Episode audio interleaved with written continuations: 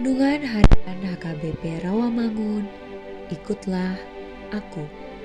Selasa 19 Juli tahun 2022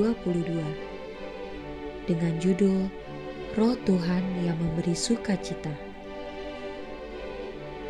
Bacaan pagi kita pada hari ini diambil dari Titus 3 ayat 3 sampai 7 Bacaan malam kita pada hari ini diambil dari 2 Samuel 1 ayat 17 sampai 27. Dan kebenaran firman Tuhan pada hari ini diambil dari Yesaya 61 ayat 1 yang berbunyi Roh Tuhan Allah ada padaku oleh karena Tuhan telah mengurapi aku ia telah mengutus aku untuk menyampaikan kabar baik kepada orang-orang sengsara dan merawat orang-orang yang remuk hati untuk memberitakan pembebasan kepada orang-orang tawanan dan kepada orang-orang yang terkurung kelepasan dari penjara. Demikianlah firman Tuhan. Sahabat, ikutlah aku yang dikasihi Tuhan Yesus. Sama seperti Yesaya, nabi ini diutus Siapakah yang akan kuutus? Ini aku, utuslah aku. Bukan nabi sendiri yang penting, melainkan firman yang dipercayakan kepadanya sebagai duta Allah. Nabi ini membawa kabar baik yang menimbulkan kesukaan.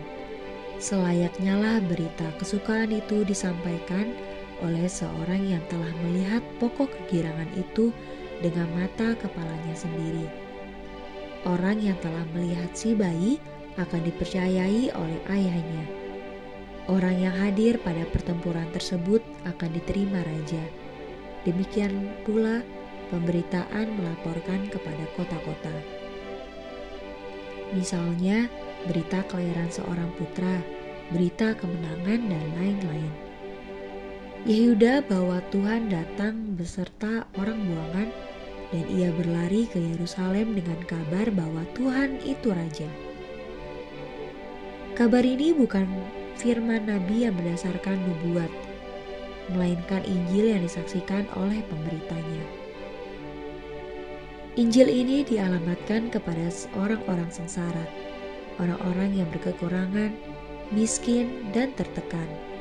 Bukan Israel seluruhnya, bukan Yerusalem, melainkan orang-orang yang menderitalah yang diberi kesukaan atau kabar baik ini. Agar sukacita dapat menguasai hati bagi mereka yang menderita.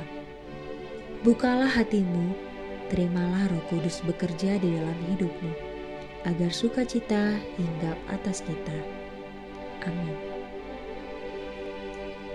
Marilah kita berdoa. Ajarlah kepada kami ya Tuhan, untuk tidak memberi tempat untuk iblis bekerja di dalam kehidupan kami. Amin.